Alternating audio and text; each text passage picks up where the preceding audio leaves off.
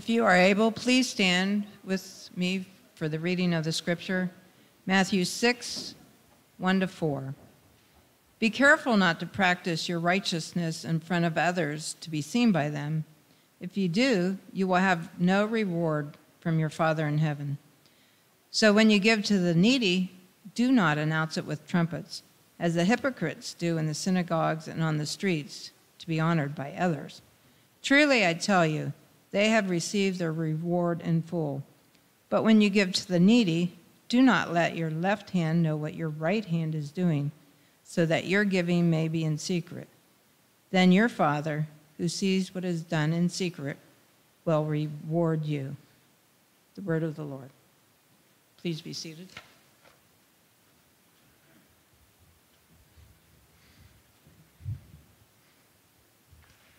Good, good morning to all of you. It's good to be back with you. It's the, the week after New Year's. I'm imagining some of you, maybe many of you, have made New Year's resolutions. And I, I know many of you pretty well. I'm, I'm guessing that many of those resolutions were good and noble resolutions, resolutions to, to read your Bible more, maybe to follow Midway's uh, Bible reading plan this year, to pray more, to do more service. But here's my question for, for you and for us today What is the motivation behind that resolution? In other words, why are you doing what you're doing? Uh, you can put up the first slide. See, for the comic book artist uh, who, who, illustrated these in the New Yorker, Miss Lasko uh, Gross, she says it's very easy to do the right thing for the wrong reasons. For example, you can open the door for strangers so you can freeze out those strangers not, not okay. You can go to the next one. You can limit your child's screen time so you can crush Minecraft or, or whatever the latest game is. Not good motivation. And finally, my favorite that she illustrates you can help the elderly across the street, assuming they'll lead you to buried treasure. You may not be tempted to lead an elderly person across the street in hopes they're leading to buried treasure. If you are, we can, we can talk about that. But I'm pretty sure that you are often tempted, like I am, to do the right thing for the wrong reason. And Jesus knows this. I think G- Jesus knows this is particularly challenging when it comes to religious practice. We're in a series on the Sermon on the Mount. We're, we're in this block of teaching from Jesus, Matthew 5 through 7. And remember where we're at. We, we took a little break during Advent and Christmas. We're up on a mountain, we're by the Sea of Galilee.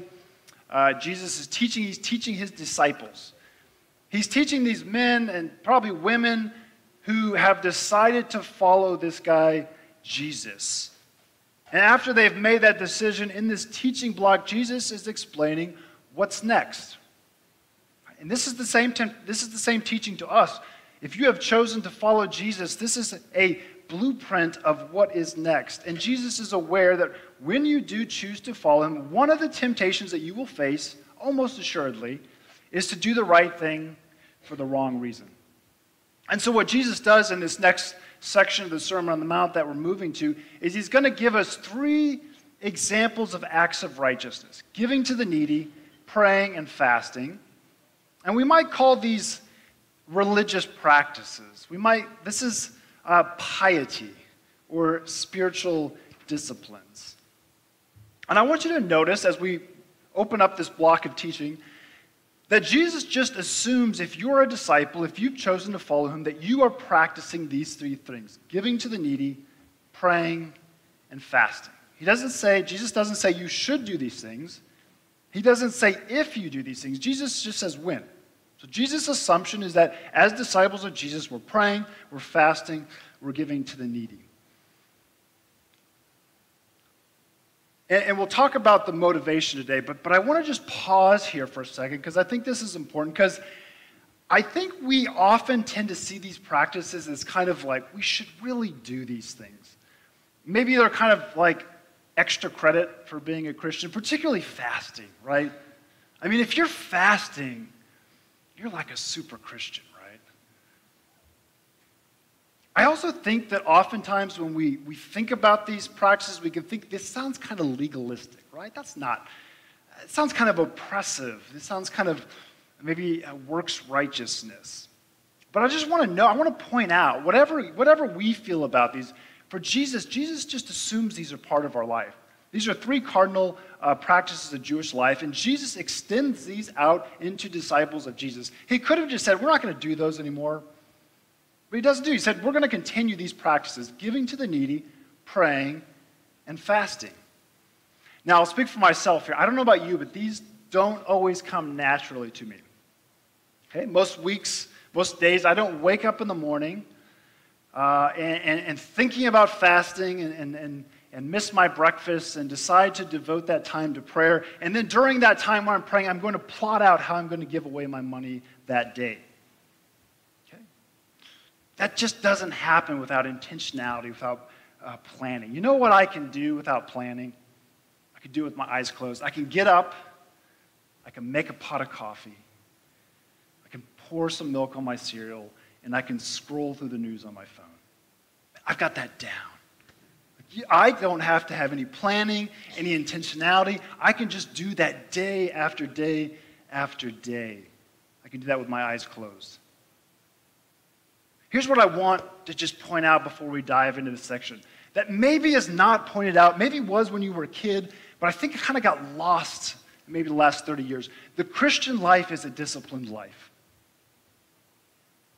The Christian life is an intentional life with intentional practices. Okay, why is that so important to Jesus? Is it because Jesus grew up as a Mennonite farmer milking 50 head of cows and he wants his disciples to learn discipline like he did? That might be valuable. I think there's a lot to be said to learning discipline growing up on a farm. But I don't think that's Jesus' motivation here. Because I think Jesus' motivation, and this is important for us to get this right, is that Jesus understands that these disciplines are essential to the vitality of our relationship with Him. For thousands of years, those who have sought God have recognized prayer, giving to the needy, and fasting are powerful ways to connect us with God. And they also are powerful ways to transform us into people of love. Right? When you do these things, you're making space to both receive God's love, to offer that love back to God, and then to learn how to express that love to others. Okay, so if we're, as we move into the section about these practices, needy, giving to the needy, prayer and fasting, I really want us to hear what Jesus has to say. Okay, we might have some hangups Piety might be a bad word in our mind. Religious practice might be a bad word in our mind. Discipline might be a bad word in our mind. But that's just not what Jesus is thinking. Okay, Jesus does not have a problem giving to the needy, praying, or fasting. Quite the opposite. He assumes this is part of the life of the disciple. Jesus does have a problem with one thing. There's one thing that exasperates Jesus to no end, and that is when his followers, when we do these things for the wrong reasons. I just want to say one more time Jesus is not at all opposed to righteousness, he expects it of his disciples. What Jesus is adamantly opposed to is self righteousness, which is why he opens his sermon with this line, this section of the sermon. Be careful not to practice your righteousness in front of others to be seen by them. So we'll get to the kind of the secrecy part here in a little while, but I want you to just notice here what Jesus says at first. Be careful not to practice these acts of righteousness in order to, right? Jesus is getting at motivation. Again, he's not saying don't do these things, quite the opposite. His assumption is you will. Don't do these things in order to be seen by people. And I think we can kind of see this. We, um, Rich mentioned in his sermon last week, thank you, Rich, for your good sermon last week, the, the example of the woman who puts the, the copper coins in the treasury. Right? Jesus is sitting there watching with his disciples, and he's, he's saying, Look at this woman. This is a beautiful example. Jesus, and particularly in John's gospel, he prays for his disciples. Okay? We, we got to make sure we're not being overly literalistic here with this passage. There's going to be times we're going to give to the needy and open, we're going to pray and open. What Jesus is really, really, really concerned with here is our motive. Okay? Why are we doing these things? Like, this is the question that we need to keep coming back to. Okay, let's put up the first slide, the next slide here. Okay, first, first uh, religious deed uh, he talks about giving to the needy. So when you give to the needy, do not announce it with trumpets as the hypocrites do in the synagogues and on the streets, to be honored by others. Truly, I tell you, they have received their word, their reward in full. You can put up that next slide, Ron. So, like, I think it was this last week, somebody sent me that I had met at a retreat uh, an image of the laughing Jesus, she called it. And she sent it to me because during this retreat, we were talking about how, man, I think Jesus had way more of a sense of humor than we recognize. And uh, I think this is really helpful to us, right? The, the Sermon on the Mount can be a little heavy. uh, we can have some pretty serious stuff here. And I think the image of preacher Jesus up here can always be this stern face. But I think what we miss when we miss the laughing Jesus is that Jesus also injects uh, humor into his teaching. This is why I try to do it. It often fails. Elizabeth bails me out. Um, because that's what Jesus did. I think that's what he's doing a little bit right here, okay? So Jesus said, hey, hey, think about this. Imagine this guy. He's going down to the synagogue. Uh, he's going to put some money in the offering box. And, and before he does that, he goes out and he hires some guys with some trumpets. Okay, and then those guys with trumpets, so he's going down, he's heading to synagogue. They're going to be in front of him, they're blowing the trumpets. And everybody sees what they're doing and they just start applauding. Bravo, bravo. It's a little over the top. I don't, I don't think Jesus is literally saying this happened, but we get it. We even get it today. We use the expression to toot one's own horn, to blow one's own trumpet. And what Jesus is doing here, in this kind of humorous way, is he's describing what he says is a hypocrite. We, we know this word, I think, hypocrite. I think we have a pretty good sense what it means. In the Greek world, it would have referred to a masked actor. So think about this. If this is a stage, uh, you're watching a play or a show, uh, the actor will, will, sometimes put on a mask, and in doing so, the, the, masker, the, the actor will hide themselves, disguise themselves. And if you're in a theater, that's no problem, right? You, the audience, you know this is all part of the play. I'm wearing a mask. I know it. You know it. It's no problem. What Jesus says is the problem is when you treat the world as your own stage. Okay, he said these hypocrites, they're, they're setting out to deceive people. They're taking some real activity, good activity, giving to the needy, and they're turning it into theater. Right? They, they're kind of putting on a mask that gives this false impression of who they are. Okay, this mask gives them the impression that they're really concerned about the needy, but in reality, what they really want is applause and affirmation from others, which is outrageous. You and I would never attempt to portray ourselves in a favorable manner in conversations with others or on social media in order to seek the applause of others. None of us ever in a conversation have kind of tweaked our words a little bit to present ourselves just a little better than we are in reality. And I know none of us has ever gone back on social media to see how many likes we got, how much applause we got online. The reason Jesus is teaching this is because he knows us. I keep saying in the sermon, Jesus is pretty smart. He kind of gets people. He knows that you and I crave affirmation. We are hardwired to crave affirmation. We crave approval. We crave applause from others. And that extends out into the religious life, maybe particularly in some ways in the religious life. I've got this folder that I use for preaching. And I, I've got a few little post it notes that try to remind myself, myself of things to remember. One of them is a quote from John 12 43 that says, For they loved human praise more than praise from God. You know why I put that there?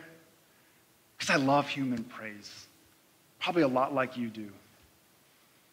It feels good. And it's so easy preaching, giving to the needy, praying, fasting to get things distorted, where in the end I realize what I really want is the praise of men, of people, more than I want the praise of God. So you can do all kinds of good things for the wrong reasons. Because human praise is intoxicating, it's tempting. It's why Jesus says, be careful. Be careful you're not doing these things, giving to the needy, praying, fasting in order to be praised. But here's what I think is I think we kind of get that, right? That's the first one. Don't be doing this stuff to get the applause of others. But there's a more subtle temptation here that Jesus is getting at. Because he, he turns to this and he says, okay, when you do the giving, do it in secret, but don't let your left hand know what your right hand is doing. So, how exactly do you do that? Do you figure out, how, can you write a check with one hand? That would be good. Can you write a check closing your eyes with one hand so that you don't know how much you're writing and your left hand doesn't know what your right hand is doing? That would be really amazing. I don't think that's what Jesus is getting at, right? Again, we need to be a little careful. We need to be careful we don't be over literal about this.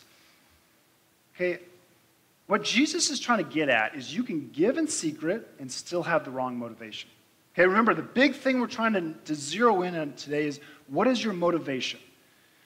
So we can do the right thing for the wrong reason. Well, what's, what's the wrong motivation in this case? We're giving to the needy, good, right? Remember, Jesus affirms that, Jesus assumes that. You're doing it in secret. Great. No one's applauding you, right? You're doing it in secret. Nobody knows. No one's applauding. Ah, but the left hand sees what's going on, right? So who can applaud for you?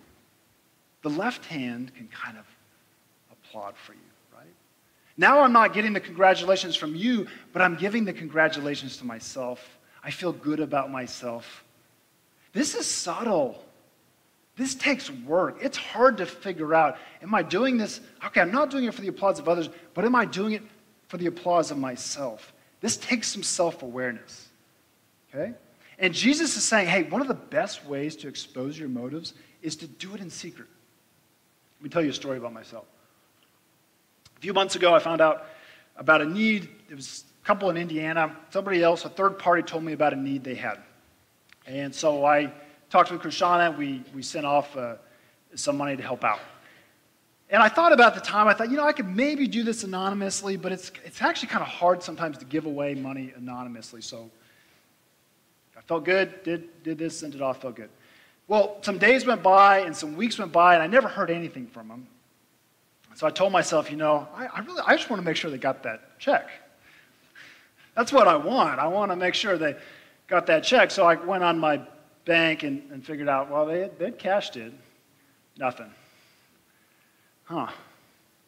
talking to Krishana, with, and she's like, you just need to relax. like, they got a lot going on. Like, why are you worrying about it? But I was worried about it. And the mask was coming off. See, what I thought was I was doing is pretty good motivation. Every day that went by that I didn't get acknowledged for that gift, the mask came off and the reality was shown. I cared a lot about the acknowledgement from them. And it was starting to bother me that I didn't hear anything from them. I, my motives were exposed. I realized I cared a lot more about acknowledgement and applause than I realized. And I finally came to peace about it. Next day, got this really great thank you note. I'm such a jerk. Are we always going to have pure motives when we give? No. Right? If you wait, if you wait and say, I'm, I'm going to wait until I have totally pure motives before I give anything away, you just won't give anything away. But an amazing way to start to purify and expose your motives is to get in the practice of giving and giving in secret, right? This is really important. You learn to become generous by giving. Like if you just wait around to be generous, you just, you just won't happen you learn to be generous by getting in the habit of giving, of sharing your resources, which again, Jesus sees as essential for disciples. And we should be moving as close to secrecy as possible. Okay? Why? Why? What's so big deal about secrecy? Well, again, secrecy has this amazing way of purifying and exposing our motives. Right? Remember, I told you that these practices, one of the big purposes of these is to transform us into people of love. Right? It's, it's surprisingly easy to give of your resources and not love someone. Right? Because there's a temptation to use people. If giving of my resources feels good, it could get so warped that I actually, in the end, don't care about you. I care about getting that good feeling in myself that I get when I'm doing something for you. Is, there, is it bad to feel good about giving something away? No, we'll talk about that. That's, a, that's not, there's a reward. But we got to be careful we're not using people. And I think it happens a lot. We want to help people because it helps us feel good. Uh, as, as the theologian Thomas Aquinas said, I love this definition of love. Love is to will the good of the other. To will the good of the other. I want, I want your good. I want your good more than I want my good. Beautiful definition of love. Another great theologian, Dietrich Bonhoeffer, said, Love is self forgetful. Okay, love is seeking the good of the other, the willing the good of the other, and love is self forgetful. Meaning, we don't, we, we, we don't um, after we give a gift away, we don't just spend all this time recalling in our minds how great it was we gave that gift away. We don't applaud ourselves for how generous we are. We give the gift to will the good of the other, and then we forget about it. And nothing helps more than doing that in secrecy. But I want to, someone might be thinking, wait a minute. I remember earlier on in this sermon Jesus talking about how we're supposed to let our light shine before men so that they might see our good works and give praise to the Father in heaven. So I'm confused. Earlier, Jesus is telling us, do your good so good deeds so people see them, and now Jesus is saying, don't do those good deeds in public, do them in secret. What's going on? I think Jesus is speaking to two different challenges here. Okay, Jesus knows, and actually this came up in the Sunday school class today. Jesus knows there's going to be times that we want, that we feel we should let our light shine, but we're afraid to do so. Have you ever felt that way? You've been nudged, you know you should say something, but there's a fear. But then there's other times where our, our egos or our vanity push us to do something publicly. You can put up the slide. This is a good way, I think, of summarizing this by A.B. Bruce. He says that we are to show when tempted to hide and hide when tempted to show. As you, as you feel that tug for recognition, like that's the time to move towards secrecy. But at the times when you feel that tug to hide, that's the time to move to showing. There's one more thing we need to look at in this passage before we finish up, and it's uh, the reward part. Because the last line Jesus says is, Then your Father who sees what is done in secret will reward you. Now, this is really interesting. I, this, there's a reward for giving to the needy in secret. It doesn't, it's, the reward is not the applause of others, it's not even the applause of ourselves. It comes from God. I said earlier, we crave affirmation. Jesus knows this. Jesus doesn't have a problem that we crave affirmation. Jesus just wants us to get our affirmation from the right place not from other people, not even from ourselves, but from God. Because here's the deal we are, in fact, on a stage. What we do is, in fact, seen, but we have an audience of one God. Randy Harris says this, I love this. When you do things to impress other people, God is not impressed. God's not impressed with us when we do things to impress people. I don't think that should probably shock us. When we step back and think about it, we're like, yeah, I'd, in general, when people do things to impress other people, it doesn't impress us. God is no different. What God is impressed with is when we do acts of mercy and love, not because we know others are watching, but because we know we have an audience of one. God is watching. And there's a reward to that. Maybe that sounds a little strange. Like, shouldn't we just do it out of the goodness of our heart? Why should we even want any reward, period? Shouldn't we be altruistic? C.S. Lewis, I think, is really helpful in understanding this. Lewis says, you know, sometimes unbelievers say that the promise of rewards makes us as Christians into this kind of mercenary affair. So, what he means is that uh, it's not a problem to seek a reward because he says there's lots of different types of rewards. And some of those rewards are more appropriate than others. So take, for example, love. Right? Is it okay for a man to marry a woman or vice versa for the reward of her money? Is that okay? Well, hopefully all are like, yeah, that doesn't, no, that doesn't, that's not okay. Lewis would say the reason is because money is not the natural reward for love. But marriage, Lewis says, is the proper reward for a real lover. You see his point? There's different types of reward. To marry someone to get the reward of her money or his money is not a good, good, good reward.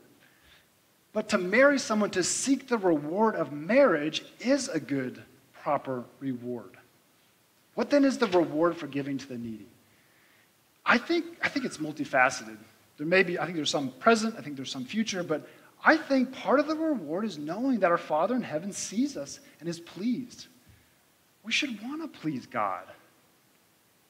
Right? Think about how someone, how it feels when someone you respect deeply is pleased with you. There's, it feels good. There's a reward. Jesus is not saying that's a problem. That's a good thing. But I think there's another reward too. There's the reward of seeing a need satisfied. See, when, when, when you help someone who is needy, when you see that need is satisfied, that's a joy in itself. When you do this, this is, a, this is not only a gift for them, it's a gift from God to you. You, as Mother Teresa said, are engaging in the economy of love. I love that, the economy of love. You're doing what you're built to do. You and I are built to love others, to love God and to love others. And when we give to the needy, we're starting to engage in that economy of love. You're acting as a conduit for God's love. And when you do that, there's a reward of joy. If that's a little abstract, think about this. We just passed through the Christmas season. Think about when you were a kid, uh, what the most exciting part of Christmas was. Usually, for most of us, it was getting gifts. But think about recently, for most of us this Christmas, what made you most excited if you gave presents? Usually, in my case, the older I get, the more, the most excited is when I have that gift for someone that I think they're really going to like. I, I know I've got some gifts under the tree, and, and that's, that's great, but what I'm really excited about is that gift, that perfect gift I found for that person, because when they open it up, I want to see joy on their face, and that gives me joy. I think there's something, that's, that's what's happening here. The joy is in giving to the needy.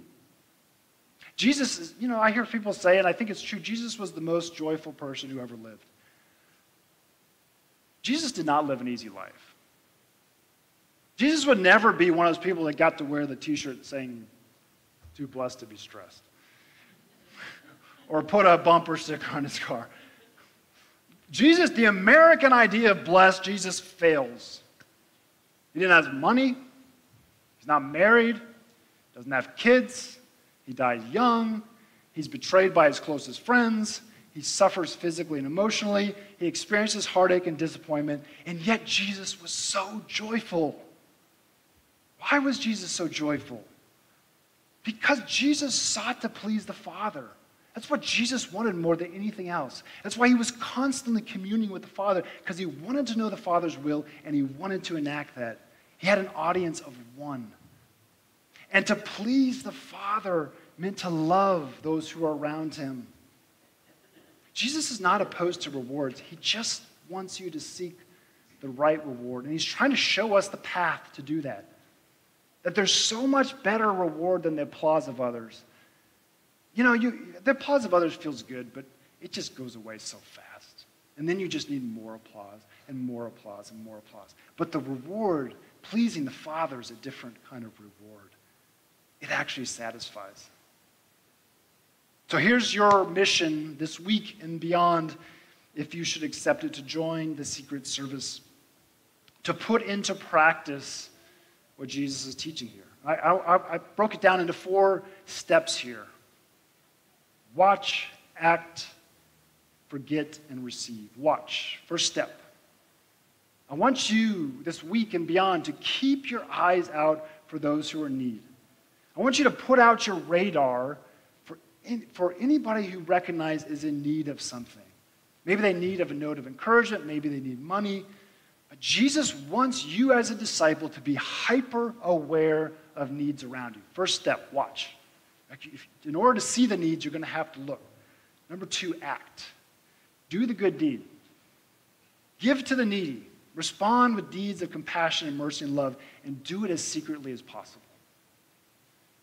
Okay? Maybe when the snow hits, which I hope it does, again, I love snow. When it hits, and you look out early in the morning and you see your neighbor's driveway is not plowed, maybe you should ask yourself, can I get over there and get that plowed before they know? Use your imagination. Look around. What can I get in there, get in, get it done, and get out before they see what's happening? Before they catch you, catch you doing it. Give a gift, but do it anonymously. So, number two, act. Number three, forget. Once you've done that deed, release it. Forget about it. Don't do what I did and just wait for that thank you note to come. Don't spend your time patting yourself on the back about how great that secret deed you did. Think for a second what would happen in this congregation that would then spill out of this congregation if we became enveloped with secrecy. What if everyone around here, I mean, not, I mean, everyone, was walking around, was sneaking around, plotting how to meet the needs of others in secret? What would that do to our congregation? What, what, would that, what would happen if that kind of secrecy took hold? By every one of us was sneaking around looking for ways that we could do it in secret. I think it would be transformative. But there's one more step. We watch, we act, we forget. And this is an important one we receive. Right? In order to be an economy of love, I not only have to give, but I've got to receive. I've got to be on the other end of receiving. And sometimes, I'd say for most of us, that's actually harder. I think because we've so drank of the gospel of independence and self sufficiency that we don't want to be a burden. That's the last thing we want to be. We don't want to be a burden to anyone. That may be the gospel of the United States the gospel to say that I never have to be dependent on anyone or anyone else. That is not the gospel of Jesus Christ. Right? When we wash our feet, we have to do two things when we wash our feet. And I always prefer to do one over the other. I would love to wash your feet. I do not want you to wash my feet. I have really gross feet. My wife can attest to that. You might know it if you've washed my feet. I feel very vulnerable when I have to take off my socks and you see my feet. I feel don't feel that at all when I wash your feet, but I feel it when you wash my feet. But unless I allow you to wash my feet, we cannot have an economy of love. I can't be the only one that just gives and never receives.